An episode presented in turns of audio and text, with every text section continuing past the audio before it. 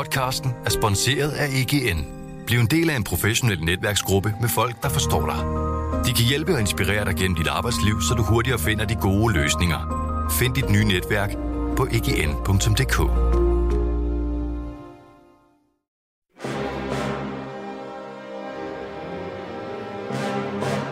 Velkommen til programmet Hitlers Æseløer, et program om bøger om den anden verdenskrig.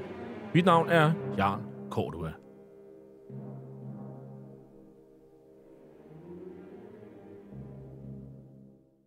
Den anden verdenskrig blev indledt den 1. september 1939 med det nazistiske Tysklands overfald på Polen.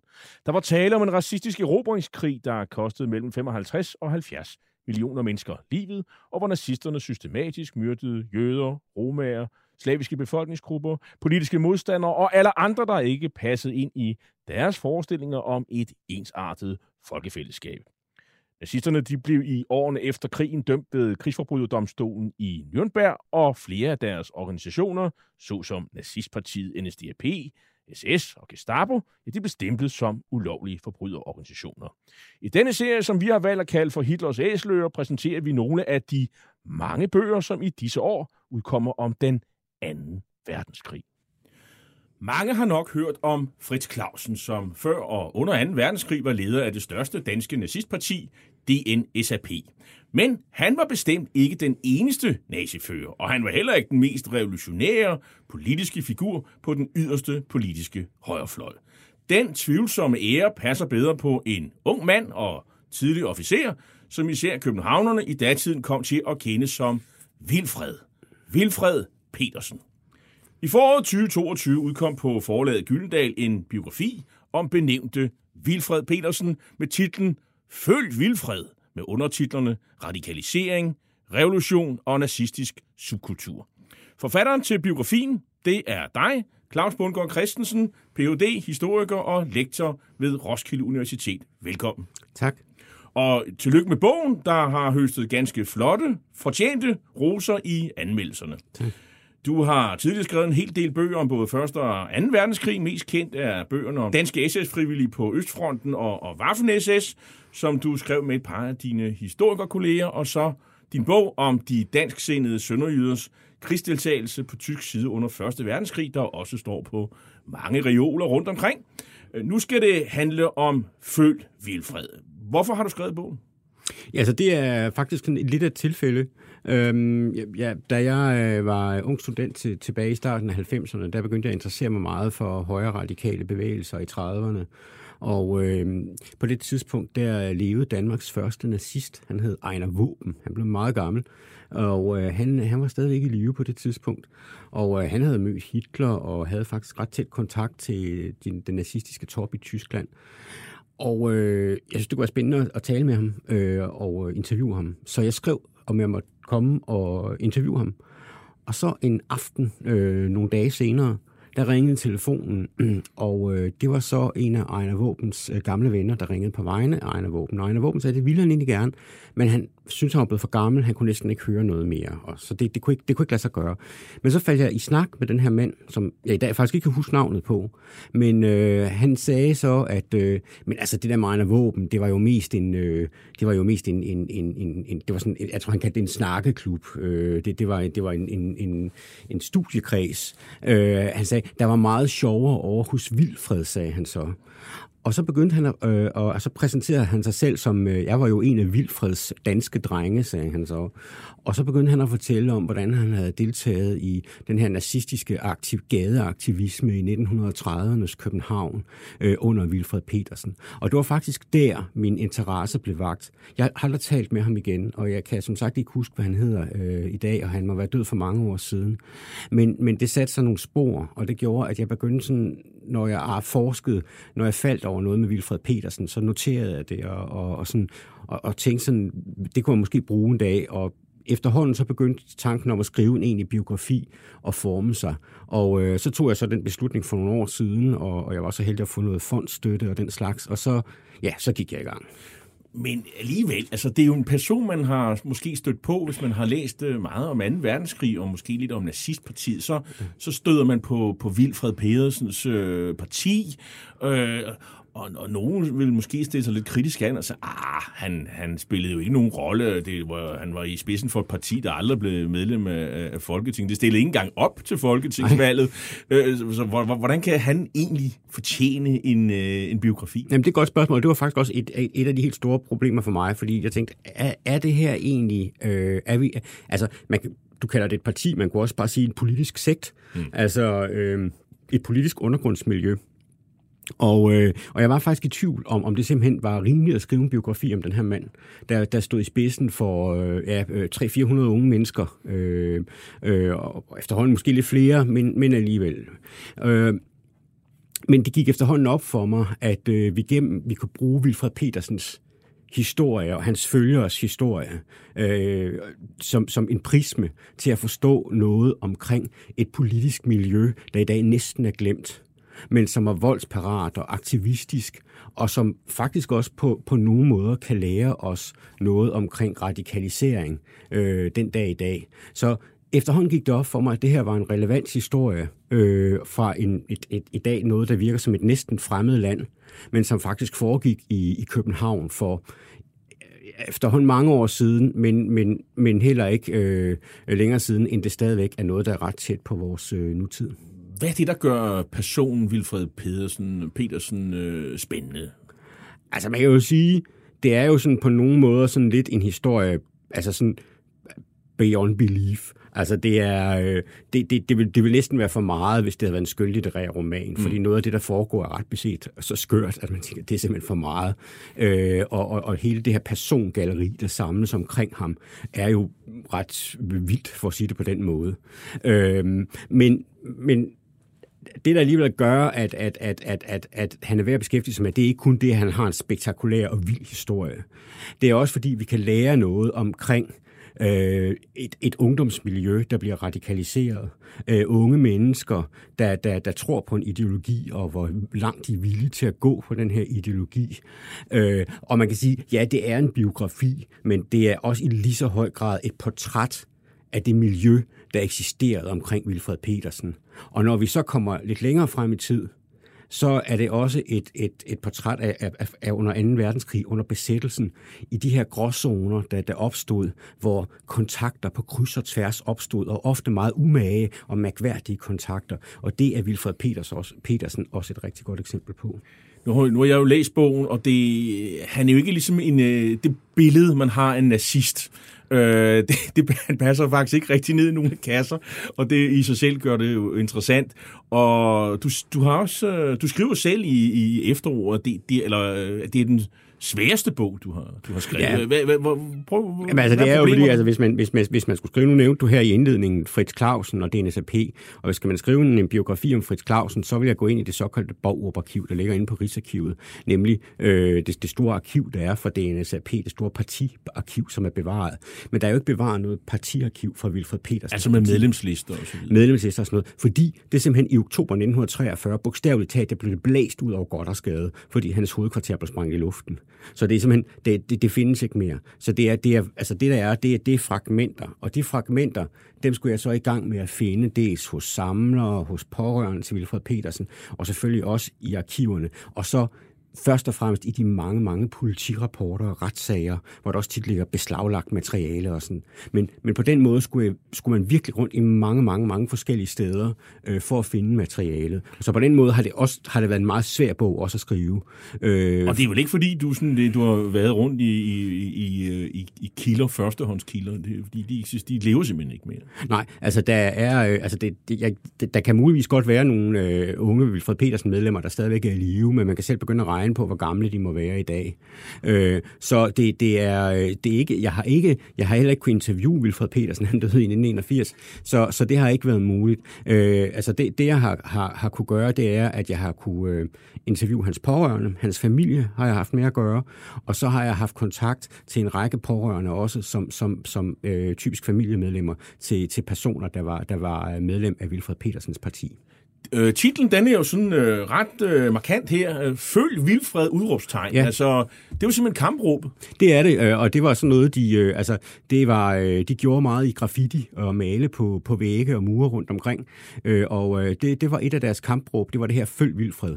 Og, og, og det, var, var der så en klok, der ringede hos, øh, hos folk øh, på gaden og siger Vilfred, og ja, ham kender vi da? Ja, og det, der kan man sige, det, er jo, det har jo, altså i dag er der jo ikke ret mange, der kender Vilfred Petersen. Altså andet end, som, som du også var lidt inde på, nogen, der, der, der nørder bøger om besættelsen, de støder af til på ham. Men, men, men, men i dag er han jo ikke almindelig kendt. Men det er, fordi han er gået i glemmebogen. Altså, havde vi siddet her i 1950, så havde alle vidst, hvem Vilfred Petersen var. Mm. Og i 30'erne og 40'erne, der var Vilfred Petersens folk et markant del af bybilledet i København på grund af deres aktivisme og den ballade og kriminalitet, de lavede. Så det, det, er, en, det, er, det er også historien om en, en gruppe mennesker, som, som præger øh, ja, især København, men, men, men, men, men, men derefter så også går i, går i glemmebogen øh, øh, gradvist. Han er født i øh, 1906 og, øh, og i en familie øh, i, fra Dragør.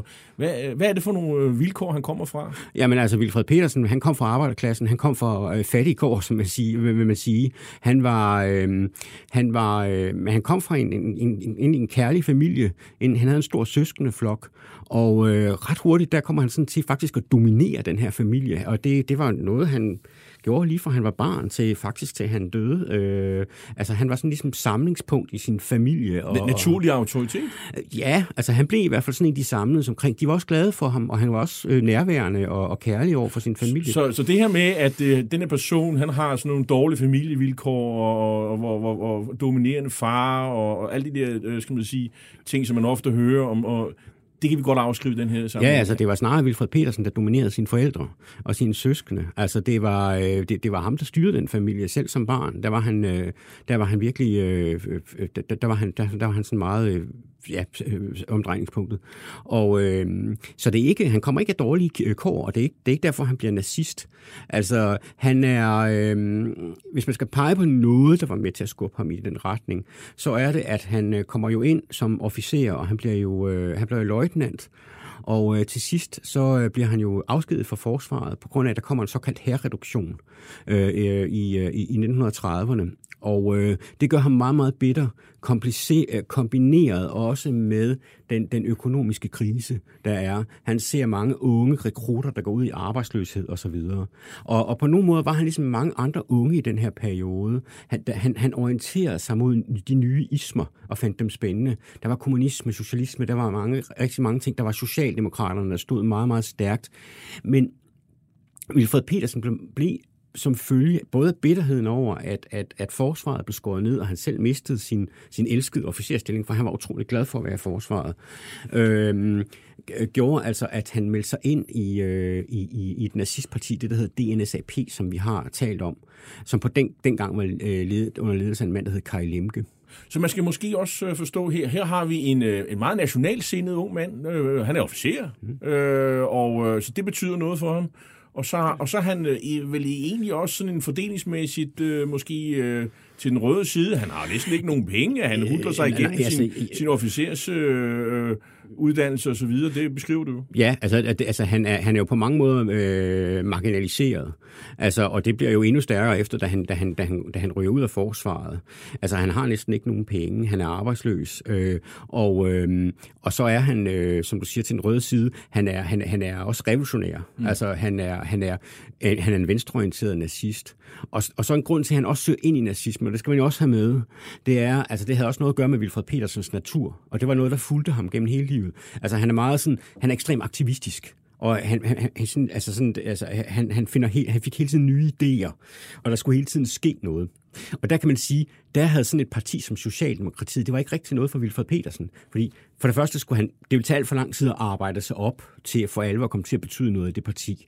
Og, det, og derfor var der heller ikke rigtig nogen af de store, kan man sige, partier, der sådan på den måde heller ikke øh, rigtig gav ham nogle mulige udfoldelsesmuligheder. Så man skal sammenligne ham måske med de unge kommunister, eller senere hen, øh, øh, øh, øh, skal man sige, øh, besætter, besætter, som også er meget aktivistiske. Altså det er sådan øh, lidt det, altså vi, vi, det der med at stille op til et eller andet folk folketingsvalg eller, eller kommunalbestyrelsen. Det er slet ikke der, vi er. Vi skal sætte noget i gang her på gaden lige her nu. Ja, altså det var det der aktivisme, ikke? Altså som den revolutionære, den permanente revolution, ikke? Altså, og, hans, og så var hans tanke jo også, at skulle man, skulle man den nationalsocialistiske sag, skulle man have vundet danskerne for den, så skulle, den ikke, så skulle det ikke foregå gennem middelklassen eller ude i landdistrikterne, øh, ligesom Fritz Clausen. Det skulle foregå ind i byerne, og så var det arbejderklassen, man skulle have fat i.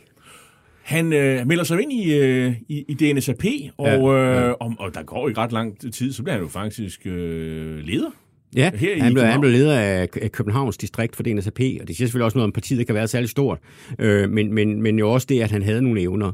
Så han, øh, han, han, han, han, i løbet af ingen tid, så bliver han leder af DNSAP-afdelingen i København, øh, hvor han så ja, øh, kommer til at præge øh, partiet i, i kort tid. Og det er 1932, det er altså før Hitlers magtovertagelse i ja. København og sådan ja. noget, og det er stadig et meget lille bit parti. Hmm. Og, men der går ret lang tid, så starter han jo bare sit eget. Ja, altså han, gør, han kubber det simpelthen. Han kubber det? Altså han, øh, han, han, tager, han tager medlemmerne, stort set alle medlemmerne fra DNSP-afdelingen med øh, over i sit nye parti øh, som han kalder Nationalsocialistisk Parti, NSP, og der, der, der rykker de over. Øh, og så, så, så cutter han forbindelsen til Kai Lemke og, og DNSAP. Og, og faktisk på det tidspunkt, der bliver, øh, der bliver øh, DNSAP en absolut hovedfjende for ham. Øh, fordi han, han, han, han mener, det er en falsk form for nazisme, øh, men man udbreder i, i DNSAP. Det her, det ligner jo nærmest de her sådan, sekteriske kampe på venstrefløjen i 70'ernes Danmark, ja. hvor, man, hvor, hvor, hvor, hvor, hvor man gik mere op i at bekæmpe øh, nabopartiet ja. end, end, øh, skal man sige, borgerlighed. Ja, altså det, det, kan man godt, det kan man godt sammenligne det med. Altså, hvor, hvor øh, altså det, det, der, er nogle, der er sådan nogle lighedspunkter der. Altså godt være, værdierne har været, de var anderledes. Jo, jo. Men, men, det, men, men det var nogle af de samme ting, der, der gjorde sig gældende. Og for, for Wilfred Petersen, der er øh, DNSAP og efterhånden især Fritz Clausen øh, den absolut hovedfjende. Øh, før vi starter hans øh, karriere i, i hans eget parti, som hedder Nationalsocialistisk øh, Parti, kommer mm. det til at hedde, ja. øh, så har han, foran jo faktisk nogle, nogle, nogle venner inde i, i, mens han er løjtnant. Øh, blandt andet så er han jo øh, han på skolen med... Øh, med, med Schalburg. Ja, som han ikke øh, får nogen øh, relation til, men de går i skole sammen øh, og, øh, og, og minder jo sådan lidt om hinanden, mm. øh, kan man sige på mange måder. Men for Schalburg, der jo senere bliver chef for Frikorps Danmark, han, øh, han, går, han går en anden retning og bliver jo meget, meget øh, tro støtte for Fritz Clausen og DNSAP og bliver jo leder af ungdomsafdelingen. Men de minder meget om hinanden, og de er lige gamle, men de får ikke noget parallelt forløb. Altså, de har et, et, til ingen kontakt overhovedet. Til gengæld så får han jo nogle andre kontakter, ja. som jo bliver interessant senere. Ja, han der er en, er en fantastisk figur, der dukker op øh, så kommer til at præge øh, Wilfred Petersens liv. Det er en mand, der hedder Max Weiss, og øh, det bliver hans øh, nok ja, det bliver hans bedste ven øh, i, i, øh, i, i, i tiden og i forsvaret, men faktisk også i, i, i årtierne efter. Og øh, Max Weiss, han er øh, et højt begavet øh, øh, ung mand, øh, lige så gammel som Wilfred Petersen, og øh, da han er færdig med øh, sin karriere som i, i forsvaret, der, øh, der starter han ikke noget parti, men han går til gengæld ind i politiet, hvor han meget hurtigt kommer ind i det, der hedder det politiske politi, eller det vi i dag vil kalde politiets efterretningstjeneste.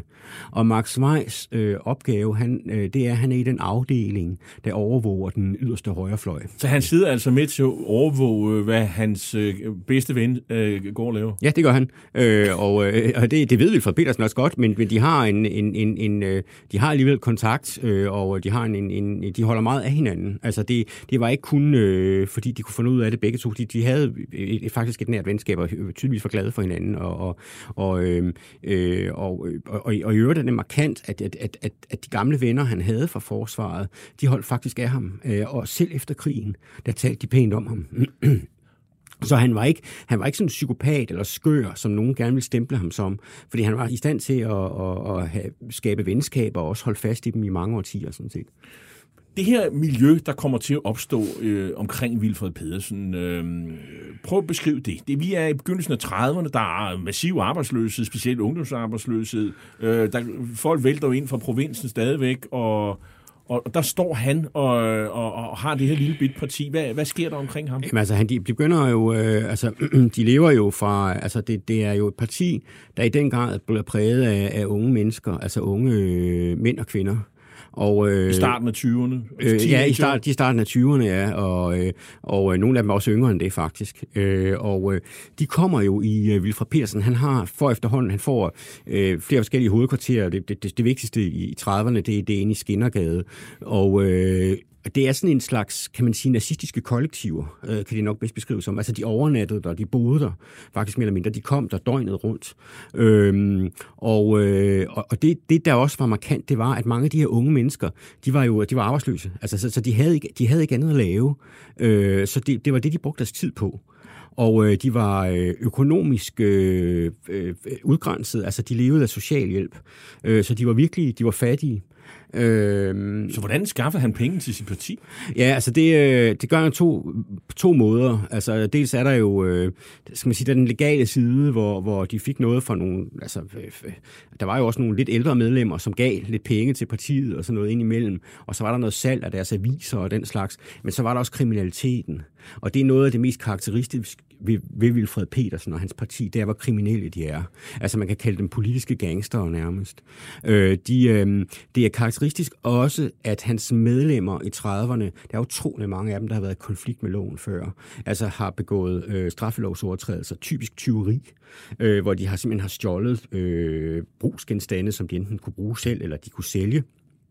Og det, altså, det er meget, meget karakteristisk. Der er jo to mange af dem, der var straffet før. Og det betyder altså også, det er også med til at skabe den her radikalisering, fordi for mange af de her medlemmer, der var voldsparate og ideologisk troede på Vilfred Petersens sag, for dem var det ikke så svært at overtræde loven, og, og, øh, fordi de havde allerede gjort det i forvejen. Så det er altså, samtidig er det også unge mennesker, der meget ofte er kriminelle. Og det, altså, de har ikke så mange midler. Mange af dem er decideret hjemløse. Altså, de bor på kontoren og sådan noget, ikke? Altså, jo, jo, altså, nogle af dem, har kun af hovedkvarteret. Øh, altså, det er det eneste altså, det er sådan en slags øh, vagabund? Ja, altså, altså hjemløse, altså i mange tilfælde. Og andre, de bor på typisk på små enværelses øh, værelser, hvor de leger sig ind, og hvor de så bor måske med to andre partikammerater. Altså det er nogle, det er nogle, det er nogle vilkår i dag, som vi har faktisk vil have svært ved at forstå i mange tilfælde. Øh, så det er, og, og det var folk, der stod op om morgenen, der ikke vidste muligvis hvor det næste måltid skulle komme fra. Så det er altså det, det er øh, det, det er virkelig øh, så udgrænsede individer vi taler om. man har også indtryk af at det er sådan et sted hvor de kan faktisk få et måltid mad. Ja, og det begynder de så altså det er jo noget af det også som som som altså som hvor, hvor, hvor man kan komme ind og så kan man få en, en noget biksemad og en kop kaffe, ikke? Altså mm. og det gør jo også at det, det det har jo også en tiltrækningskraft i sig selv. Så det bliver sådan et sted hvor, hvor mange unge godt kan lide at komme, øh, simpelthen at hænge ud. Og nogen var selvfølgelig mere eller mindre engageret i det, men, men, men, men det var ikke sådan et sted, hvor man skulle ligesom have vise et passeret øh, tegn og alt muligt andet for at komme ind. Altså man kunne bare komme ind fra gaden og hænge ud, og det var der mange unge, der gjorde. Vilfred Pedersen, hvad, hvilken øh, position har han i det her parti? Er han sådan øh, fører? Ja, øh, altså han ligesom, er, øh, han, han er, øh, ja, det er han. Altså han er sådan set partifører, men, men, men Vilfred Pedersens parti udvikler sig meget anderledes end de andre nazistpartier øh, fordi at øh, man havde en mere flad struktur. Altså, man kunne altid få adgang til Wilfred Petersen, og det er også derfor, jeg, jeg, øh, jeg er ikke selv på fornavn med ham, men, men, men, men det siger jo også noget med, med, med kampråbet Følg Vilfred.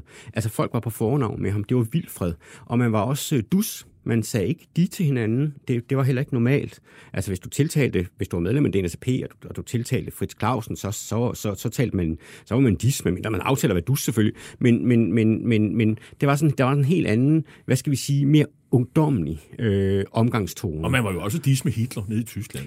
Nemlig, og det, så, det, så på den måde altså var, var, var Wilfred Petersens parti, det var også langt hen ad vejen, kan man se, så det er også et ungdomsoprør. Ikke? Altså, men, altså det, det, det, er, det, er, det, det, det unge, der præger det her parti, og, og ligesom sætter nogle normer for, hvordan det skal, hvordan det skal foregå.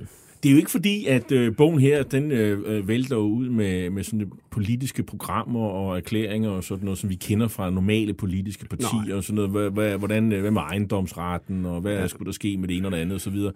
Altså, kan man sige noget om, hvad deres politik var, udover det der sådan grundlæggende, de var revolutionære? Hvad det ja, altså, det, det kan man godt, for det, altså, det er rigtigt nok. Altså, de har jo de har nogle partiprogrammer. Men Hvad skulle noget... der ske med kongehuset, for eksempel? Øh, ja, det skulle bestå. Nå, okay. øh, men, men, men, øh, men, men det var... Øh, det var ikke det er ikke et, et, øh, det er ikke et parti der der sådan der gik ret meget op i deres partiprogram. Lad mig sige det på den måde. Men men han havde nogle kernepunkter, for man kan selvfølgelig diskutere, jamen var Wilfred Petersen overhovedet nazist, når det kom til stykket. Men hvis man tager ligesom det som man kan kalde sådan et fascistisk minimum, altså hvad er det der skal tilføre noget nazistisk, så eller fascistisk, så er det øh, så, så, så, så lever han op til det. Altså noget af det et omdrejningspunkt som han aldrig afviger, det er jo det er jo kan man sige det det er racetænkningen. Altså det var det, det var var, øh, som, som betyder, øh, er fuldstændig afgørende i partiet, og hvor jøderne jo øh, også er, er den egentlige hovedfjende. Øh, Wilfred Petersen er, er fanatisk antisemit. Han hader virkelig jøder. Øh, og så er der, øh, så er der sådan øh, øh forestilling om en førerstat, afskaffelsen af demokratiet, Øh, men der er også den her, den politiske voldsparathed, men det kunne man jo også godt finde på venstrefløjen. Men, men, og så var der uniformeringen og så videre. Så, men, men, men hvis vi sige sådan, kernepunkterne gør, at der er ikke nogen tvivl om overhovedet, at Wilfred Petersens parti var nazistisk. Men men selv kaldte han sig jo ikke øh, øh, nazist i, i den forstand. Det betragtede han sig ikke sig selv om øh, som.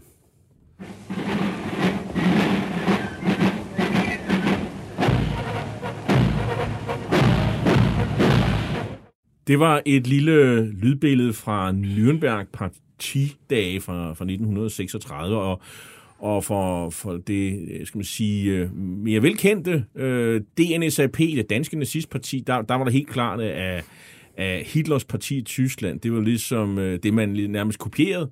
Øh, men det kan man jo ikke rigtig sige om, om Wilfred Petersen. Han var, han var faktisk øh, kritisk øh, øh, over for øh, skal man sige, det der tyske øh, parti, som, han, som, som øh, ligesom skabte ligesom en ramme for, for så mange andre øh, øh, nazistiske partier i Vesteuropa. Ja, altså det var han. Altså han, han var øh, han var jo ikke øh, han, han var jo ikke lagde jo ikke skjult på, det kunne han jo heller ikke så godt, at han var inspireret af Adolf Hitler og det der var sket i Tyskland. Altså det, øh, men men han var øh, han var meget skeptisk over for for den øh, for Tyskland og for tysk nazisme. Han så også Tyskland som en trussel mod Danmark.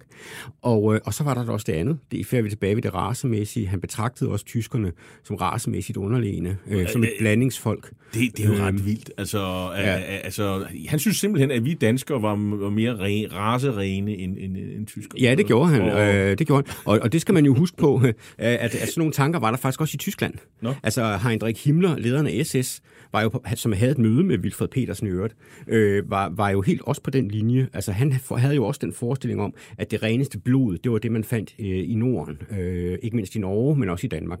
Øh, fordi det var ikke blandingsfolk på samme måde som i Tyskland.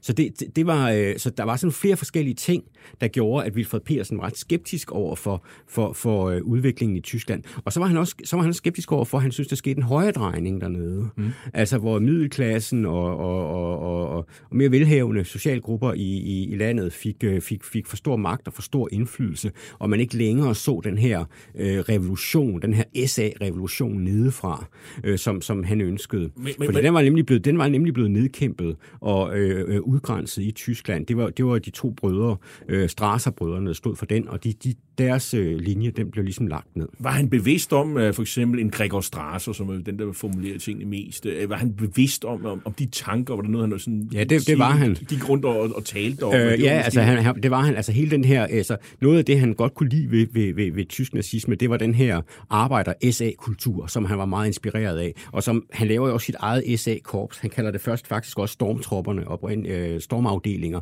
øh, altså SA, men, men, men øh, ændrer det så til nordiske legion øh, som han så øh, iklærer sin egne, kan vi sige, uniformer, som han, han finder på. Det var sådan nogle sorte skjorter.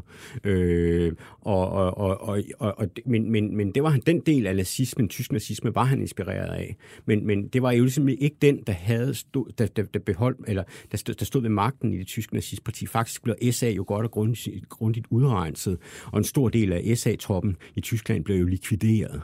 Så det er, øh, så, så, han, så han synes udviklingen i Tyskland, den, det gik det helt den forkerte forkerte vej. Hva, hva, nu, du, du nævner jo, at han møder Heinrich Himmler. Det er sådan et, et, et, sådan et kort møde, og, mm. og det er ikke sådan, med, hvor pressen inviteret, kan jeg helt sige. Nej. Så hvad, hvad ville Heinrich Himmler med sådan en som Wilfred Pedersen? Jamen, Heinrich Himmler øh, havde øh, møder med, med norske øh, svenske og, og så også øh, en dansk nazist, som han syntes var, øh, var, var i virkeligheden var, altså Wilfred Petersen var på mange måder en nazist efter Himmlers hoved. Altså i modsætning til Fritz Clausen og Victor Quisling, som han betragtede som rene, altså borgerlige overgangsfigurer. Mm øh, som virkelig ikke kunne løsrive sig fra det der, det borgerlige øh, værdier, de havde, og så også, de havde alderen imod sig. Altså, vi, øh, Heinrich Himmler mente også, at nazismen skulle fornyes nedefra af ungdommen. Og der har sådan en som Wilfred Petersen passet ret godt ind i det billede. Og der er nogen, der ligner Wilfred Petersen lidt i Sverige og i Norge, og det, det, det er det samme, man kan se. Så derfor interesserede øh, Heinrich Himmler sig for, for, for de her små nazistiske partier. At det her med, at de var små, betød ikke noget for, for, for, for Heinrich Himmler. Det var, altså, fordi det kunne, det kunne de blive. De kunne blive store. Men det, så det var ikke størrelsen, der interesserede dem. Han, han, Heinrich Himmler var ligeglad med, at DNSAP var fem gange så stort som Wilfred Petersens parti. Det var ikke det, der betød noget. Han mente, at Wilfred Petersen var, typisk set var sådan en, man skulle arbejde videre med. Øhm, og så tilhørte de jo også samme generation. Ja, det er det. Altså, så der er sådan et... Øh, der er noget, der, der, ja, Øhm, det, der er også interessant, det er, at i starten af det der parti, NSP, som er hans øh, oprindelige parti, øh, de blev uniformeret, indtil det, øh, skal man sige, der øh, magthaverne i Danmark, altså social, socialdemokratisk radikale regering, de, de afskar, de laver sådan et uniform, uniformeringsforbud, som også går ud over, over ham. Men, mm. men i starten, der er det jo hagekors øh, og, øh, og så videre. Men øh, det afskaffer øh, Wilfred Pedersen? Øh, ja, det gør han. Altså, og det er også derfor, man, øh, nu kan læserne jo ikke se, eller lytterne jo ikke se det, men det er også derfor, der er et lyn uden på, mm. på forsiden af min bog, fordi han, øh, han, han, han, han opfinder sit eget symbol, som bliver sådan et lyntegn. Øh, og øh, han skifter også de traditionelle nazistiske farver ud, altså den røde og hvide farve øh, fjerner han, og det bliver, så han, de bruger sorte faner med et hvidt lyn i. Øh, og hele den der sorte farve, den begynder i hele tiden at gå igen, i både i deres symboler, og i deres faner og deres uniformer. Øh, og hele deres, hvad skal vi sige, politiske øh, teater, der foregår omkring øh, partiet. Så han, han forsøger også at distancere sig fra den traditionelle nazisme ved at skifte symbolerne ud øh, med nogle nye. Øh, det, der ligesom er deres skal man sige, nominelle politiske modstandere, det du har nævnt, det, det, er, det er jøderne, mm. øh, kommunister mm. og, og socialdemokrater. Ja. Men det, jeg sådan, ligesom har indtryk af, at han bruger mest tid på, det, det synes jeg, at bekæmpe DNSAP og Fritz Claus. Ja, altså han har, et, han har et, et, et, et, et enormt had også til Socialdemokraterne, fordi Socialdemokraterne er ligesom den her det, det, der forhindrer, at hans, hans ideologiske projekt kan udfoldes. Fordi han kan ikke få fat i arbejderklassen, fordi arbejderklassen var solidt forankret i, øh, i, i Socialdemokratiet.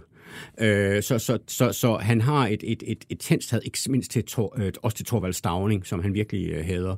Øh, og... Øh, og så, og så også til kommunisterne. Og, og, men kommunisterne, det var meget i forbindelse med den her gadevold, der foregik i virkeligheden. Og, øh, og, og, og, og det var også sådan lidt mærkeligt, fordi der var også en del af Vilfred Petersens folk, der var tidligere var kommunister.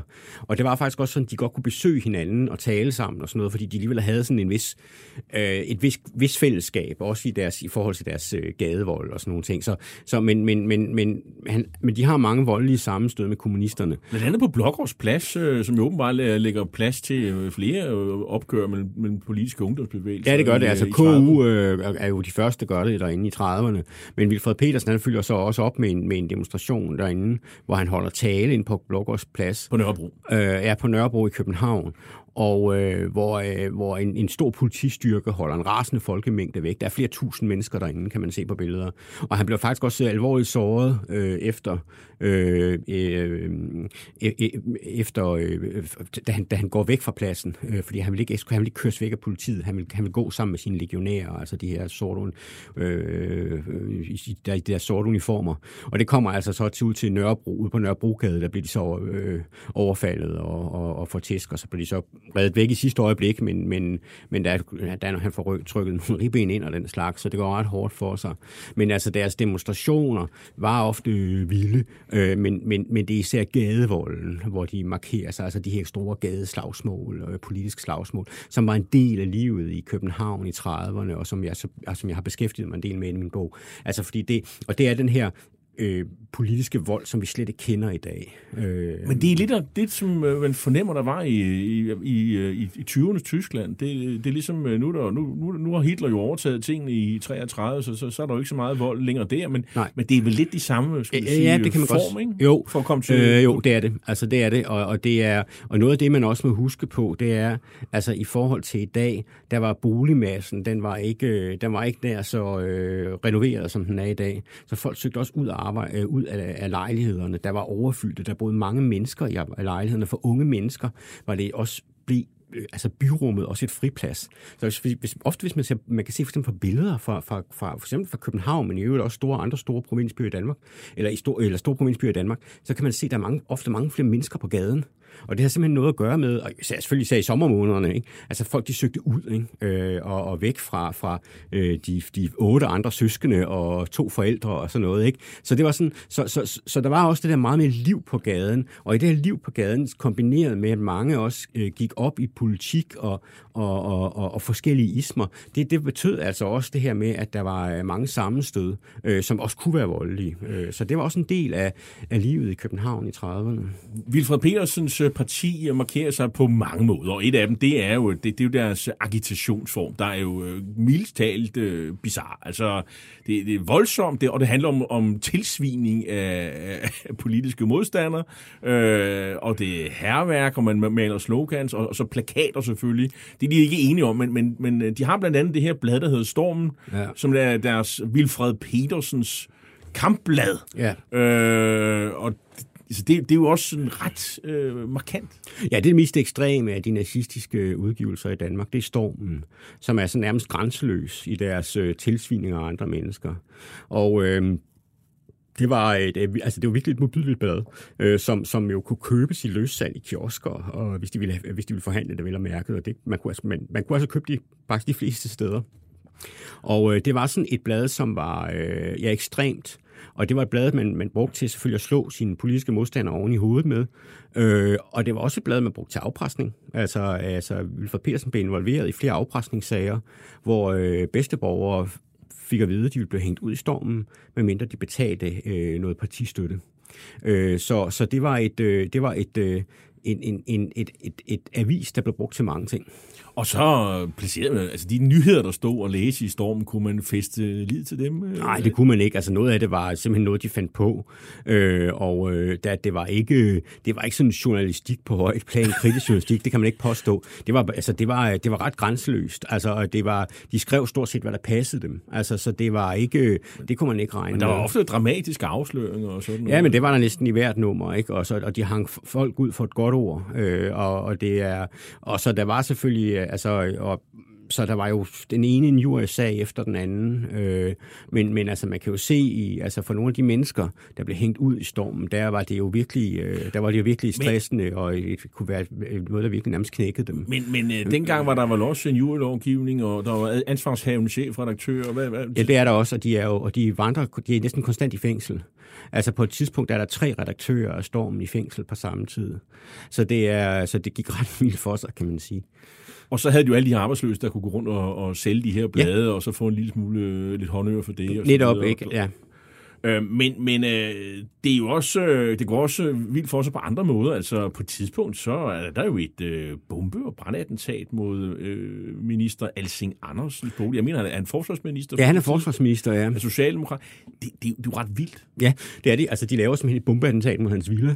Øh, de kaster øh, en, en, en, en, en, en dynamitpatron øh, mod hans villa, og det er så uklart, om, om de forsøgte at, øh, at værfe dem ind gennem ruden, eller, eller den skulle ligge ude foran og sprænge. Øh, men det, det blev aldrig opklaret. Øh, men den, røg, den ryger altså, den, den, når, altså, den ryger ikke igennem ruden heldigvis, men falder ned foran. Men altså, kvarterets ruder, de blev i husene omkring, blev jo slået ud, og, og der, der blev et stort krater, og hans kone og barn er hjemme, og er jo i, i fuldstændig chokeret. Det er klart, at Elsing Andersen var selv i Jylland, så han var ikke til stede under attentatet attentatet. Men de laver altså det her bombeattentat, og øh, i det hele taget begynder de med, med, med at planlægge de her bomber øh, mod blandt andet også frimurlogen i Odense og frimurlogen i København, hvor de sprang i luften. Hvad er de imod frimuren? Øh, fordi de, de anser det for en jødisk øh, organisation, der har infiltreret øh, det danske samfund. Altså det er også en konspirationstænkning. Altså når man har at gøre med Wilfred Petersens univers, så skal man forestille sig, at det er forvrænget virkelighedsbillede. Altså det er konspirationer, hvor dybest set forestilling om, at det er jøderne, der står bag alt ondskab.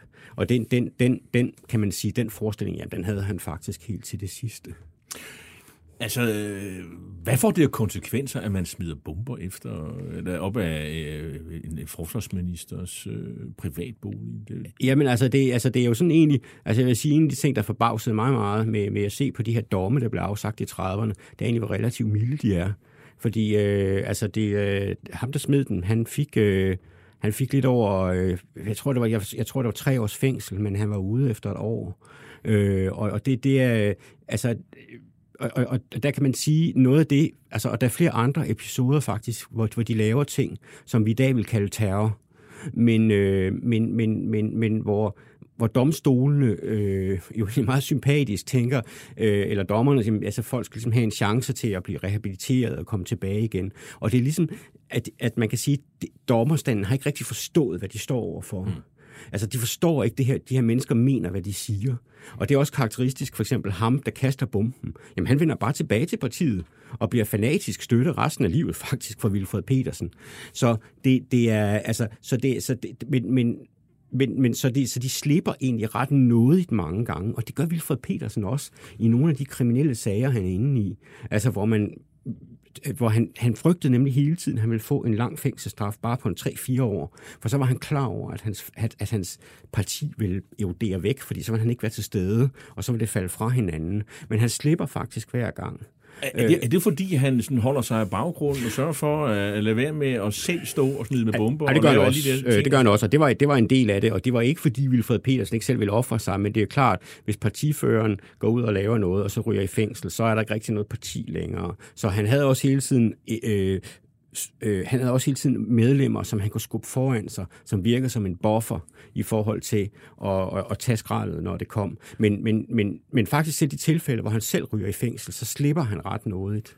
Han har også sådan et, eller partiet her har også sådan et ret problematisk øh, forhold til skal man sige, den kritiske presse, øh, der blandt andet Ekstrabladet, som på det her tidspunkt jo også er et, et kritisk ja, det er parti. Det. Ja, ja, altså, eller blad, undskyld. Ja, altså det, øh, og øh, altså det, han, han, hader, han hader politikken, og han hader Ekstrabladet, og de laver også et, øh, øh, nogle herværksattentater mod øh, politikens hus, og, øh, og øh, politikken har også en, en, en forrygende ond artikel. De skriver meget om Wilfred Petersen, men de har en, en særlig ond artikel, hvor de antyder, at Wilfred Petersen er homoseksuel. Mm. Og, øh, og vi skal jo huske på, at vi er tilbage i 30'erne her, hvor de fleste anså homoseksualitet for at være øh, perverst, og, og, og, og, og øh, det var jo øh, knap nok blevet legaliseret. Altså, så, det, det er, så man havde et helt, helt andet syn på, på, på bøsser dengang, øh, end vi har i dag. Så det, på den måde er det, var, var, var det at blive, og, og Wilfred Petersens parti var jo, øh, var jo også imod homoseksuelle. De overfalder jo homoseksuelle mænd,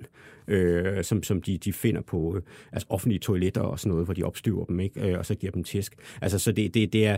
Så, så det, her det er meget homofobisk parti. Ja, det kan man roligt sige. Og, det, øh, og, og, og så, så, så og, og det hele det blev sådan meget pinagtigt af, at Wilfred Petersen, han havde hans højre hånd, det var en mand, der, hed, der blev kaldt den lyse slagter, øh, som var både hans bodyguard, men også hans højre hånd. De sover altid sammen i det samme værelse. Altså, de deler simpelthen seng, men, men altså, de er ikke, er, han er ikke homoseksuel. Det er der ikke noget, der tyder på. Han havde også en kone, og, og var, havde et, et altså han, han, men, men, men, men rygterne begynder jo at køre også i partiet, og det betyder altså, at den lyse slagter, øh, Valdemar Jensen, han går ind på Ekstrabladet og går op til den her journalist, og så øh, faktisk overfalder ham op på redaktionen.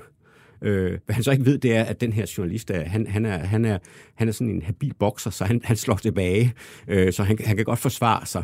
Øh, så det ender sådan lidt ydmygende for den her ellers stålsatte øh, øh, Wilfred Petersen mand. Men, men, øh, men, men det er sådan en anden historie, men, det, men, men, men de, de, de, de overfalder også øh, pressen og, og, og søger og sender trusselsbreve og begår herværk og overfald og så videre. Hvor stort bliver det her parti NSP, øh, som jo skifter navn nogle gange? Altså, der, det, det, det har en vis udbredelse udbredt i København, men er der sådan aflægger i de store danske Ja, det er det. Altså, de skifter, altså, det meste af tiden hedder det faktisk Dansk Socialistisk Parti. DS. DSP, ja. Øh, og Dansk Socialistisk Parti. Og det er igen det her med Dansk Socialistisk Parti, det er fordi, man vil distancere sig fra, fra nazismen og tysk nazisme. Og øh, øh, ja, det er det. Altså, de har, de har aflægger i, øh, i, i provinsen, i Aalborg og i Aarhus. I Odense er der en, en, en pæn stor afdeling, og det kommer der efterhånden også i, i Aalborg. Øh, Randers, øh, Viborg, altså flere forskellige steder, øh, der har de øh, små afdelinger. Men altså, det store sted for dem, det er, det er København.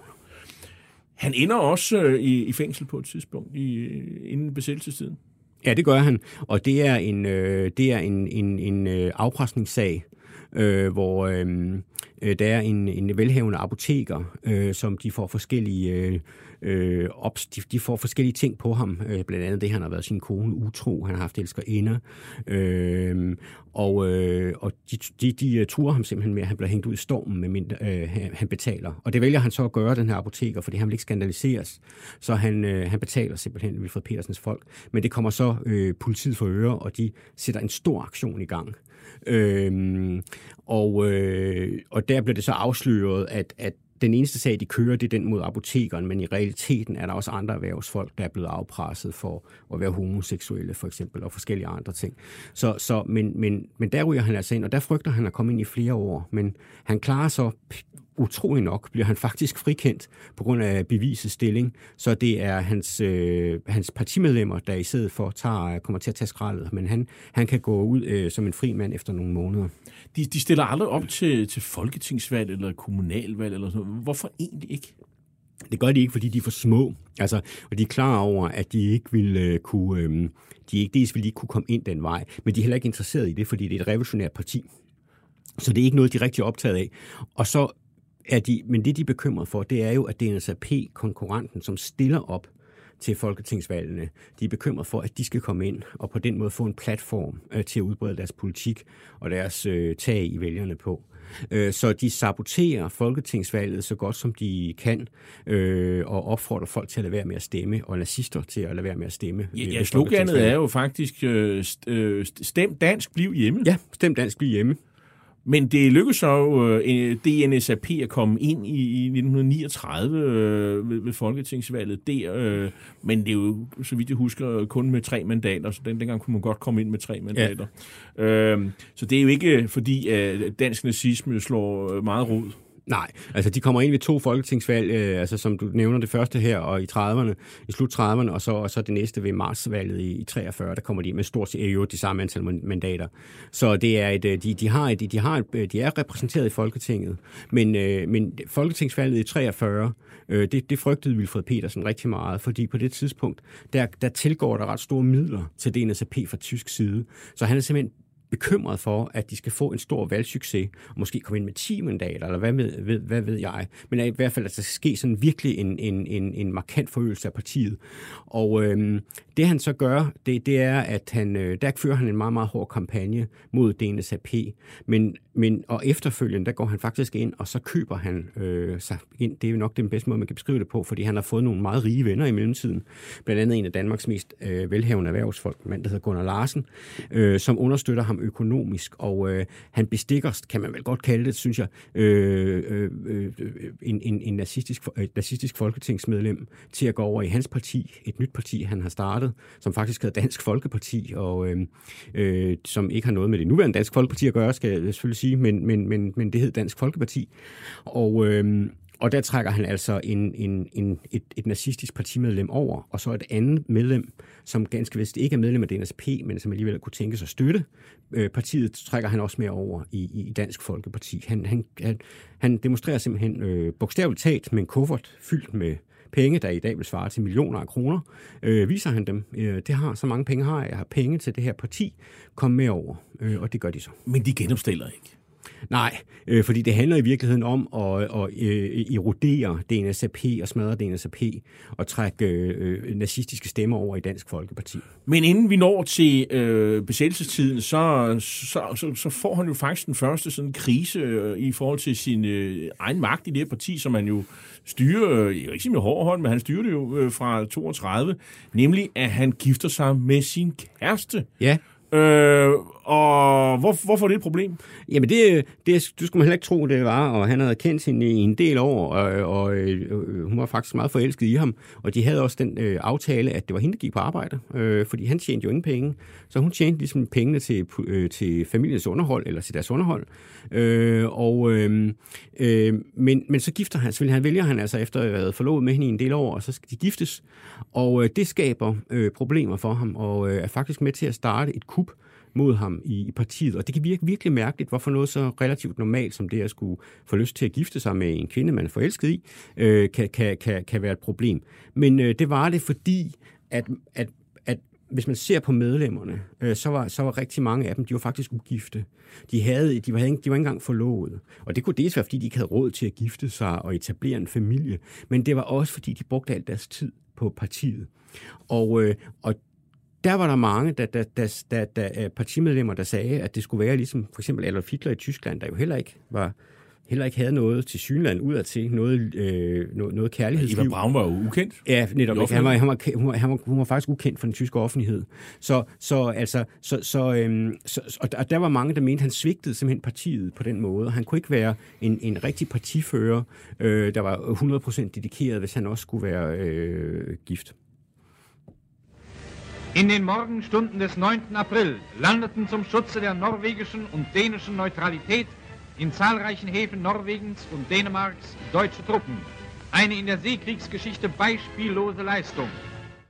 Ja, det er tysk propaganda, der beskriver værnemagtens besættelse af Danmark og Norge den 9. april 1940 som en helt enestående bedrift øh, i historien. Og øh, krigen kommer her, og Danmark bliver besat. Og øh, hvad får det betydning for Wilfred Pedersen og hans øh, lille parti? Øh, er, er de sådan en, på det hold, der, der klapper tyskerne ind, eller, eller hvad? Nej, det er for at sige det mildt, det er de ikke. Altså, de er, de er fuldstændig overbevist om, at øh, altså, de, er jo, de, er jo, de tænker jo i konspirationer, og øh, de er fuldstændig overbevist om, at øh, besættelsen er aftalt, og DNSAP, altså de danske nazister, har en stor rolle i det. Det er de ret sikre på. Men de er, og de er meget bekymrede for, de forventer sådan set den 9. april, at Vilfred Petersen øh, bliver arresteret. Altså vi har nogle beskrivelser for partihovedkvarteret ind i København, øh, hvor der mildest den dag den 9. april, hvor der mildest er en dyster stemning. Vilfred Petersen er derinde. Og han holder en tale for sine øh, kammerater. Der er sådan en form for, jeg vil ikke sige afskedstale, men det er sådan en tale, men det her, det, vi nåede faktisk det her i løbet af 1930'erne. Og, øh, og det er på mange måder sådan en, en et, øh, han, han, han både og i forhold til hans eget eftermæle og hvad de, hvad, hvad, hvad, at det var det hele værd. For de forventer, de forventer at partiet, at, at, at han bliver arresteret og, og, og, og hans, øh, hvad skal vi sige, toneangivende medlemmer ryger den samme vej. Fordi man forventer, at Fritz Clausen i løbet af dagen vil blive sat øh, øh, til, til magten i ly af de tyske bajonetter. Så øh, der er en rigtig dårlig stemning, øh, og, øh, og, og så er der også en dårlig stemning over, at Danmark er blevet besat. Wilfred Petersen synes slet ikke, at tyskerne har noget som helst at gøre i Danmark. Øhm, og, øh, han, øh, og hans had til, til, til, til Nazi-Tyskland stiger sådan set bare øh, i, i, som, som følge af, hvad der sker den 1. april 1940. Men, men det er jo også ret bemærkelsesværdigt. Herfra så, så går kampen jo faktisk ind på at sørge for, at Fritz Clausen ikke øh, får magten i Danmark. Øh, det, det bruger han enormt meget tid på herfra. Ja, altså man kan sige, altså det, det er fordi, fordi altså, altså, der er ingen tvivl om, at, at Vilfred Persen var det jo en, en ulykke øh, med, med, den, med, med, med besættelsen, men det giver ham også nogle mulighedsåbninger, og som, øh, og, og en hel masse nye netværk. Og, og, og, og, og et af dem, man kan nævne, det er ham, jeg har været inde på, det er ham, der hedder Gunnar Larsen, øh, den her velhavende øh, erhvervsmand, en, en af Danmarks rigeste mænd. Øh, som jo, ja, og som bliver, og som bliver også minister. Øh, og øh, de får et, øh, de begynder at køre et parløb, forstående på den måde, at de har møder og aftaler, hvordan de hårdest muligt kan ramme øh, Øh, Fritz, øh, Fritz Clausen. Og det har Wilfred Petersen rigtig mange gode idéer til. Og, øh, og det, der så pludselig sker her, det er, at han får noget, han ikke har haft før. Han får en masse af penge. Altså penge er lige pludselig ikke rigtig noget problem længere. Øh, og, det, og det gør altså, at fordi Gunnar Larsen jo simpelthen finansierer hans politiske aktiviteter. Så, så han får lige pludselig nogle muskler, økonomiske muskler, han slet ikke har haft før. Men, men, det, men det går jo hårdt ud over Fritz Clausen, blandt andet i, i, i Stormen, øh, og han laver den her sprallemand, øh, som nogen kan måske ikke huske mange, med Fritz Clausen. Ja, altså mange kender nok den her Fritz Clausens sprallemand, øh, som, som man også, også har kunne købe på Frihedsmuseet, kan jeg huske, som, som man kunne klippe ud og sådan noget stadigvæk, for den, den er også sjov. Øh, og mange tror, det er sådan en modstandsbevægelse, der er fremstillet, men den har ikke noget med modstandsbevægelsen at gøre. Det er en nazistisk øh, propaganda mod andre nazister. Men den blev, øh, den blev udbredt, altså den er blevet trykt i, i 100.000 vis af eksemplarer, og alle danskere kendte den. Og øh, man, man trykker pjæser øh, om, om, om, om Fritz Clausens folk, blandt andet hedder Rene Folk med rene hænder. Og øh, stormen fortsætter jo også øh, sin, sin, sin gang, og øh, en af de sidste øh, forsider, øh, det, er, det er den mest, nok mest bemærkelsesværdige, den, den hedder Fritz Clausen bør steriliseres. Og der kan man så læse, at øh, Fritz Clausen bør steriliseres, fordi han har fået en datter, der har Down-syndrom. Og det var mm. faktisk rigtigt. Fritz Clausen havde en datter, som han jo holdt meget af. Inge? Præcis. En Clausen, som, som, som, som havde Down-syndrom. Og øh, det skriver de simpelthen, at øh, han, er, han er degenereret individ, fordi han har sat et, et barn i verden, øh, der, der, der, der, der er, har Down-syndrom. Så derfor, og, det, øh, og der er tyskerne så ved at få nok af ham, kan man sige. Og de lukker så stormen. Øh, og øh, samtidig med, at han laver de her vilde aktioner mod DNSAP og Fritz Clausen, så, så, så øh, har han også andre aktiviteter rettet mod dem, fordi han er jo begyndt at køre tæt, tæt parløb med sin gamle ven, Max Weiss fra efterretningstjenesten. De, er simpelthen, de, er, de ses dagligt. Øh, de mødes dagligt, og, øh, og så planlægger, hvad, hvad de skal gøre. Og Max Weiss giver Wilfred Petersen information og omvendt. For Wilfred Petersen planter også øh, medlemmer i, i DNSAP, som, som, som, som, som ja, dels stiller dokumenter, og, men også bare overbringer øh, nyt, hvad de nu har information. Og nu begynder det at blive sådan ret gråt, fordi øh, der er flere af hans øh, medlemmer, som melder sig til frikorpset, melder sig til de her øh, forskellige kort, de melder sig ind i, øh, i, i Fritz Clausens parti, og så ja. videre, så videre. Ja. Altså han, øh, som om de er spioner, og han spionerer mod tyskerne. Ja. Øh, men tyskerne er jo ikke naive. Altså, og på et tidspunkt, så... Øh, altså, de, det, det, det er som om, de på et tidspunkt begynder at betræde af ham også. Ikke? Altså, altså det er så oh, altså, det er de. Altså, de er, altså, han, har nogle, han har nogle enkelte tyske forbindelser, som, som har meget fidus til Wilfred Petersen. Men overordnet set har, et, har både Gestapo og den tyske militære efterretningstjeneste Abwehr, de er, de er meget på magt over for ham, og skriver flere rapporter om, at det her parti er gennemsyret af kriminalitet, og det er ikke nogen øh, værdige samarbejder, øh, partner for, for det tredje rige. Så, så, altså, så de, de, er, de, er, de er godt klar over, at han, han, er en, øh, han, løb, han kører sit eget løb.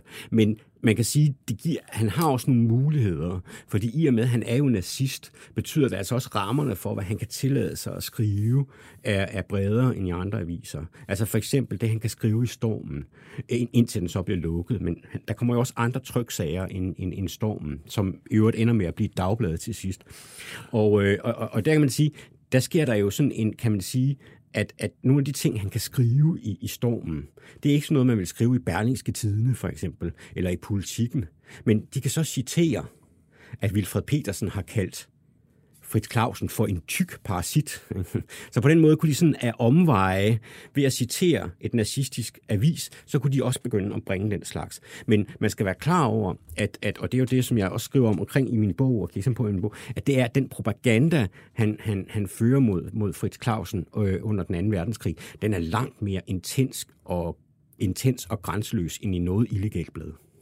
Karl Heinz Hoffmann, øh, der bliver, senere bliver Gestapo-chef i, i, i, i Danmark, han øh, beskriver øh, Wilfred Pedersen som en forklædt nazist i krydsfeltet mellem landsforræderi og nazistisk modstandskamp. Det er jo egentlig meget præcist. Ja, det er det nok, ja. Øh, og, og, og man kan sige, der er jo nogle år, hvor han ligesom øh, kan give den på slap linje. På et tidspunkt bliver han også nødt til selv at, at at, at gå i, i, i arrest på Vestre Fængsel, fordi øh, man kan ikke rigtig, det danske myndigheder kan ikke rigtig fængsle ham. Og, og man så, så laver man en aftale med tyskerne, om han lader sig sådan selv øh, ja, fængsle. Det, ja, det er en fuldstændig bizarre situation. Jeg, jeg, jeg tror ikke, den er ude, jeg tror, den er ude fortilfælde i dansk retshistorie. Jeg tror ikke, man har haft det siden. Han går simpelthen i frivillig arrest øh, og sidder ude i Vestre Fængsel. Fordi hvis han ikke gør det, så vil tyskerne eksportere ham, øh, sende ham sydpå. Og det har han heller ikke lyst til. Så han sidder øh, inde i Vestre Fængsel et stykke tid, indtil man så sluser ham ud igen. Og han, han og, påstår jo også, at han er den første, der blev fængslet af tyskerne. Ja, og det er muligt, han muligvis ret. øh, altså, det kan faktisk ikke helt afvises. Øh, men men det, er en, det, er en, det, er en, det er en meget, meget øh, mærkværdig situation, for at sige det mildt. Øh, og hele hans historie under besættelsen er meget mærkværdig og, og, og særpræget, øh, fordi at man netop, altså man får den her, kan man sige, under krigen, der får man den her anomiske situation, kunne man kalde det, hvor alt bliver kastet op i luften, og, og der opstår altså, altså de her forbindelser mellem altså en, en fattig, yderliggående nazist og Danmarks, en af mindst Danmarks rigeste mænd, ikke? Han blev også, han blev også venner med den danske øh, øh, justitsminister Art Petersen, for eksempel. Altså han får sådan nogle forbindelser, som han ellers aldrig ville have fået. Og han begynder jo efterhånden også at få forbindelser til modstandsbevægelsen. Så det er sådan et, et og, så har man, og så har vi i midten af det hele, der har vi Max Weiss, ikke, der trækker i trådene for politiets efterretningstjeneste. Så det er et, et, et, et, et helt, helt særlig situation, han er, står i. Men, men det går galt, øh, da samarbejdspolitikken øh, bryder sammen, og, og, og, og, og tyskerne overfalder kaserner og, og Holmen osv., Øh, for, fordi øh, Weiss forsvinder jo, og, øh, og der begynder det at gå galt. Og det, ja. og det er også her, at han måske også mister som man siger, kontrollen ja, med, altså, med han, han, altså han er, der er ingen tvivl om, at han er også er begyndt at få altså, øh, et, et, et, et problem. Han også, han er jo også, og han, han siger det også selv, det sted, han er også bange for nogle af sine øh, medlemmer, fordi det er ikke alle medlemmer, der er klar over, at han også kører dobbeltspil, hvor han også modarbejder tyskerne og så videre. Han har, der er masser af, af medlemmer i Frikorps Danmark, altså det danske SS-enhed, som, som, som, er Wilfred, som støtter Wilfred Petersen, fordi de synes, det er rigtigt de ting, han siger om en nordisk nazistisk revolution og den slags. Så det, det, det er jo ikke alle, der, der, der helt, helt har, har indblik i det her, hvad han går og laver. Og, øh, og samtidig sker der også en radikalisering af de her medlemmer, som har været med. Nogle af dem har været med, starter måske ikke, altså med, med, med knogjern og knibler i 1930'erne, ikke? og det kunne godt gå meget brutalt for sig, ikke? men nu er de altså bevæbnet med maskinpistoler. Ikke? Og det, det er altså på den måde, at det sker en radikalisering. De bliver også farligere og farligere, medlemmerne.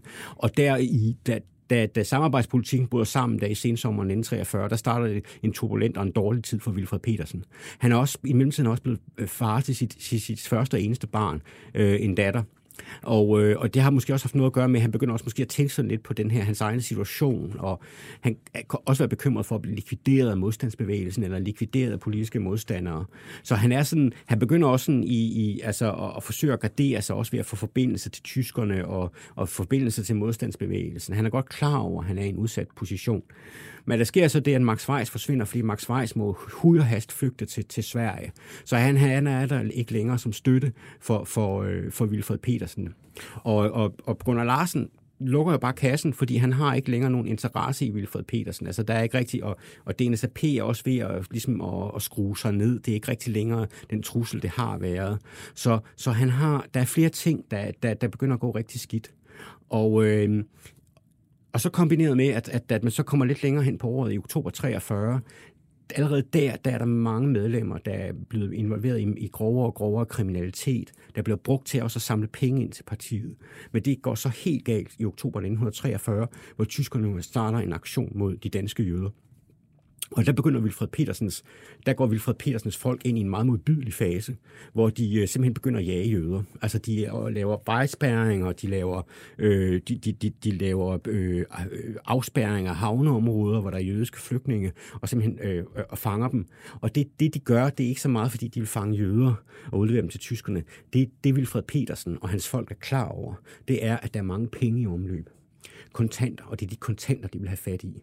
Det samme er det også med, at de, de laver nogle afpresning, altså, eller, eller ikke bare afpresning, de laver simpelthen, de kidnapper simpelthen folk i den her periode, og afpresser dem for penge. Så det er, det er en, de går ind i en, en, en meget, altså de, de brutaliserer simpelthen. Og øh, det er også det, der gør til sidst, at tyskerne simpelthen, de får nok øh, og de arresterer ham. Det kan øh. godt undre lidt, øh, når de altså, gør det her over for jøder, men, men det er det der med, at det handler om penge. Altså, ja. det, det, det, det er det, der er problemet, og de skaber uro, og det ødelægger ja. også forholdet til, til den danske befolkning. Ja, til den danske offentlighed og, og, og, og, og de danske myndigheder generelt. Altså de, de her vilde aktioner, de laver, som tyskerne kalder dem, altså ukontrollerbare aktioner som tyskerne ikke har noget med at gøre. Det vil de ikke have. De er ikke interesseret i dem fra tysk hold. Så de får simpelthen nok af ham, og så bliver han øh, til sidst så bliver han simpelthen arresteret øh, første omgang af det danske politi, øh, og så, og så vil tyskerne have ham udleveret, det får de så. Og så, mens han sidder til, øh, i, i tysk fængsel, så er det jo så, at hans kontor i Goddersgade, det bliver bombesprængt af en, en, en, en lidt en obskur del af modstandsbevægelsen. Ja. Øh, og, og, nu, og der antyder du mere end antydet i bogen, at det kunne godt være aftalt spil. Ja, altså det, er, ja, altså det er ikke fuldt opklaret, men jeg hælder til, at det var aftalt øh, spil. Altså det var en gruppe, der hed Dannevirke, som er øh, en, en, en meget særpræget øh, modstandsgruppe, det tror jeg godt, man kan tillade sig at sige. Øh, og øh, det var også en lidt særpræget øh, øh, medlemmer, der var i, i, i, i, i, i der var medlemmer af den her gruppe, men ikke desto mindre var det en, det var en reel modstandsgruppe, en del, de var en del af modstandsbevægelsen, det skal der slet ikke herske tvivl om. Men, øh, men de, de øh, de springer altså hovedkvarteret i luften, og formodentlig en af dem, der deltager i det, det er ham, der nogen vil måske kende ham, ham der hedder øh, Skov, som senere blev, blev kendt i forbindelse med det såkaldte hypnosedrab, øh, der blev begået mange år senere. Øh, men, men, men formodentlig har Wilfred Petersen været involveret i, i det på den måde, at det heller ikke kom sådan helt dårligt til pas, at det blev sprængt i luften, fordi han kunne demonstrere over for tyskerne, at prøv at se, de efter mig modstandsbevægelsen. Men altså, det hjælper ham altså ikke andet end hovedkvarteret blev sprængt i luften, og øh, han bliver bliver han, tyskerne de får ham udleveret, og de sender ham sydpå. Men inden han blev sendt sydpå øh, til et øh, sådan æresarrest på et slot i, i Mecklenborg, hvor ham og familien faktisk har det udmærket godt, mm, øh, mm, altså det i, i hvert fald i forhold til så mange andre øh, fanger, så, så er der en periode, hvor han jo faktisk er sådan betroet fange inde i Vestre Fængsel og, ja. og, og hjælper modstandsbevægelsen ja. som kurér. Ja, det gør han, og det, og det, øh, og det, det bliver jo øh, guld værd for ham. Det er jo især Dannevirkegruppen igen, øh, som han, han får forbindelse til. Og man siger, den del af modstandsbevægelsen, som han allerede havde kontakt til, og ved flere andre også havde kontakt til, det er den borgerlige del af modstandsbevægelsen. Og det er selvfølgelig vigtigt at slå fast, Wilfred Petersen, han kunne godt selv lide at kalde sig selv frihedskæmper, men, men det, den ære synes jeg ikke, man skal give ham, for han var, han var nazist, og han ville noget andet. Men, men, men han, han, han samarbejder med borgerlige dele af modstandsbevægelsen, og det gør han, fordi at at man kan sige, det der, det, det der var kendetegnende både for, for, for de her modstandsfolk og for Vilfred Petersen, det var den her forskning om, at nationen var i fare. Og så arbejder man sammen af den grund. Øh, det er ikke sikkert, fordi man holder sig fantastisk meget af hinanden, men det gør man. Men inde i Vesterfængsel, der får han så de her forbindelser til modstandsfolk, som han hjælper.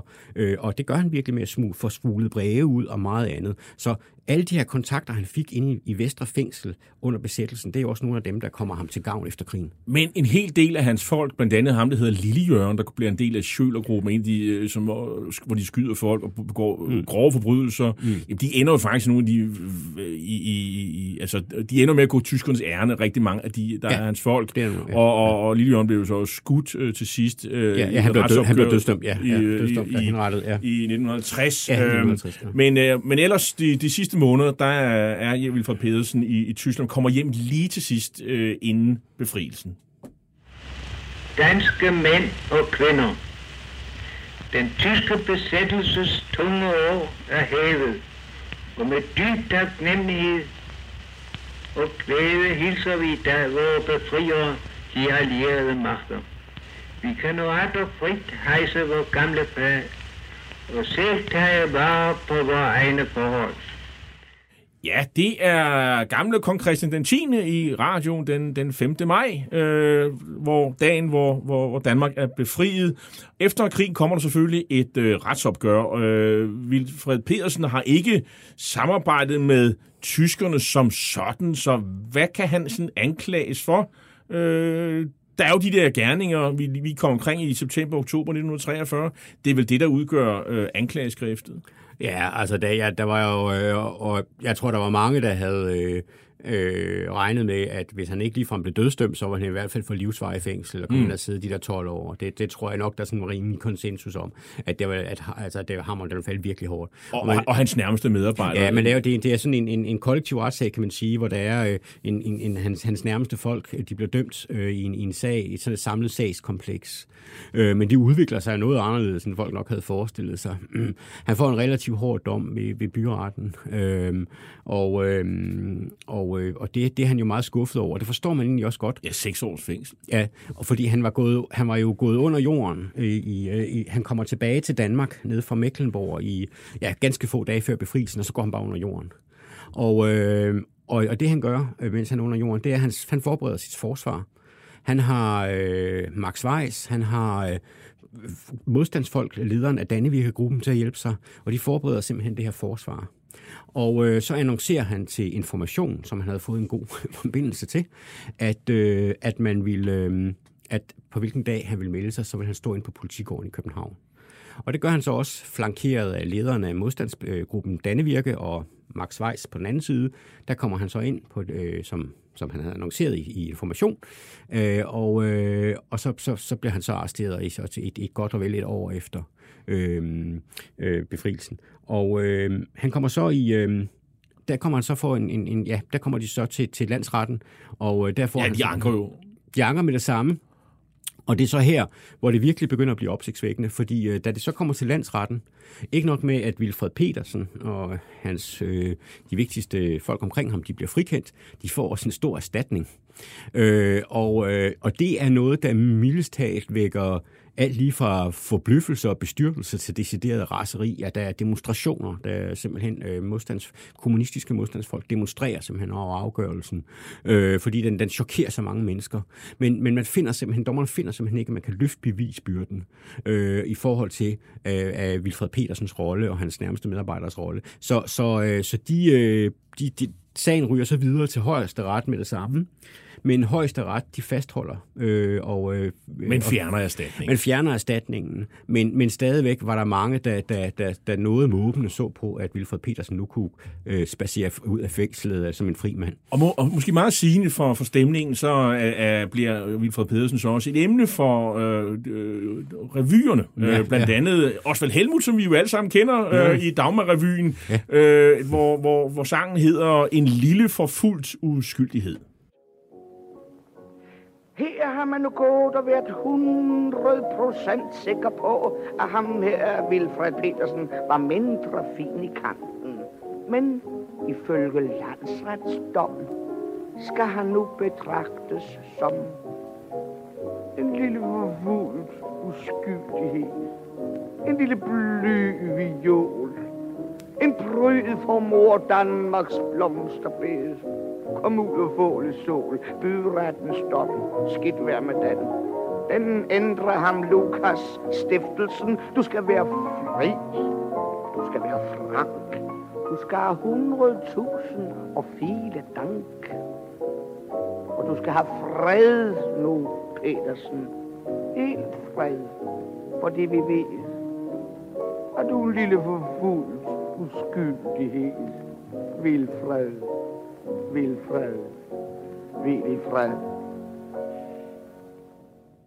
Der ender jo et øh, kapitel i hans liv, og så skal han jo starte øh, et, et nyt. Og øh, hvilket liv får han efter krigen? Jamen, han får så et, et, et godt liv. Altså, han, øh, han, øh, der, der, der er jo nogle år, hvor han ligesom skal arbejde sig op igen, og han har jo ikke... Øh, han, han tumler lidt med planer om at reaktivere sin karriere. Men Wilfred Petersen er også så meget at det er han så begavet, øh, som han er, og også meget realist, han er klar over, at, at, at det, det, det ideologiske projekt, han havde, det vil ikke have en chance. Så han lægger sin politik i graven. Altså, han har stadigvæk de her holdninger, men, men, men han er ikke politisk aktiv, øh, efter han kom ud af fængslet. I stedet for, der, øh, der starter han en virksomhed, Øh, og øh, han laver lidt forskellige ting, men efter nogle år, så flytter han til Birkerød, øh, hvor han øh, starter en, en, øh, en, en, en virksomhed, der hedder Termoskum. Og på det tidspunkt, der er man begyndt at hulrumsisolere øh, huse. Og øh, det begynder han på, og han laver simpelthen et firma der, hvor han øh, efterhånden har sådan cirka en, sådan 4-5 biler i sving, og som klarer sig ret godt. Og det er øh, i vid udstrækning en arbejdsplads, der er befolket af hans, øh, hans gamle partikammerater. Så de kender hinanden i forvejen. Han begynder også at bygge huse. Vilfred, Peters, øh, Vilfred, øh, Vilfred Petersen huse, øh, som, som er sådan en række huse, som, som de opfører rundt omkring, hvor jeg, de står endnu, øh, så vidt jeg ved alle sammen. Så, øh, så han laver sådan forskellige ting, men han klarer sig egentlig ganske godt. Og, og man kan sige, at den her øh, radikaliserede øh, nazist, han, han, øh, han bliver sådan set deradikaliseret, fordi han, han arbejder sig stille og roligt op i middelklassen, øh, hvor han så ligger ganske solidt.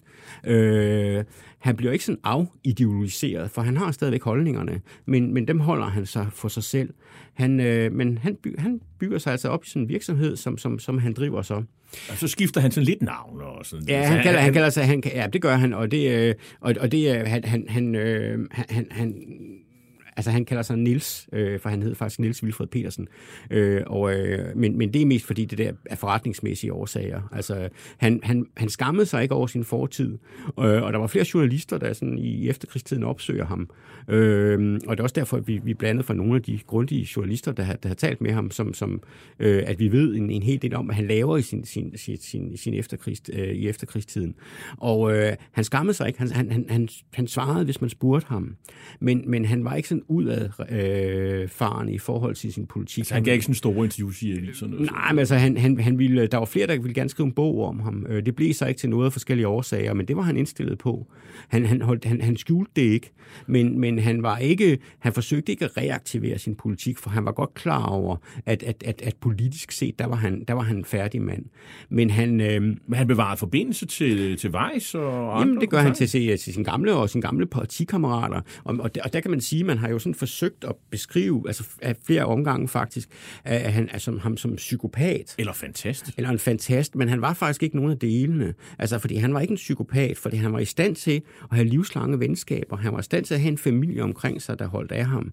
Altså, han kunne også godt være empatisk. Han kunne være kold, han kunne være hård, han kunne være øh, nådesløs over for politiske modstandere. Og, og, men, og, men, og det er som vi måske ikke brugte så meget tid på, altså, men øh, der er jo også et, et generelle blad af, af skal man sige, angreb på, på, på jøder. Altså, ja, altså også altså, er ekstremt ubehagelige angreb, indbrud og øh, boykot af jødiske forretninger, overfald på jøder, og øh, altså der, der er et, det er en, det er virkelig en, en, en kloak, man får et, et blik ned i, øh, hvad, hvad de havde af planer og hvad de begik. Men, men, men, men, men han var ikke psykopat, altså selvom vi, vi, det kunne være sådan rart, hvis han, det var ligesom en forklaring, men det er han ikke. Han, han er bare, det er en måde at tænke på. Altså, det, han, han, han var, han, det, det, det er simpelthen en måde at tænke på. Altså, det, det er ikke galskab, men, men, men han troede på de ting, han mente, han mente de ting, han sagde omkring en nordisk nazisme, som han forsøgte at opfinde.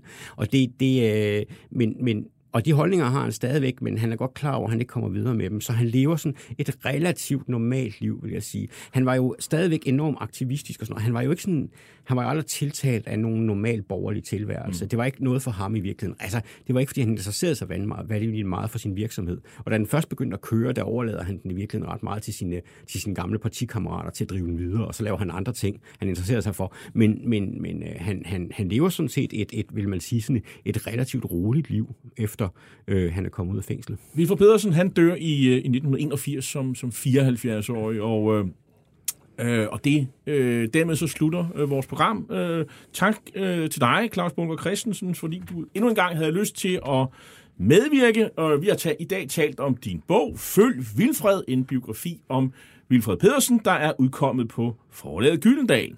Hitlers æsler er slut for i dag. I teknikken sad Josefine M. Hansen, og jeg hedder Jarl Kort, og er vært og tilrettelægger programmet. Du kan genhøre dette program og de andre programmer i serien via berlingske.dk, podcast eller en af de øvrige podcasttjenester. Det er øvrigt også på de øvrige podcasttjenester, at man fra efteråret 2021 også kan høre alle ældre afsnit, som blev produceret af Radio 24 /7. Husk, du kan også melde dig ind i programmets Facebook-side. Bare søg på Hitlers Æsler. Vi slutter med musik fra filmen Der Untergang af filmkomponisten Stefan Zacharias. Stykket hedder Im Hof der Reichskanzlerei. Tak for i dag.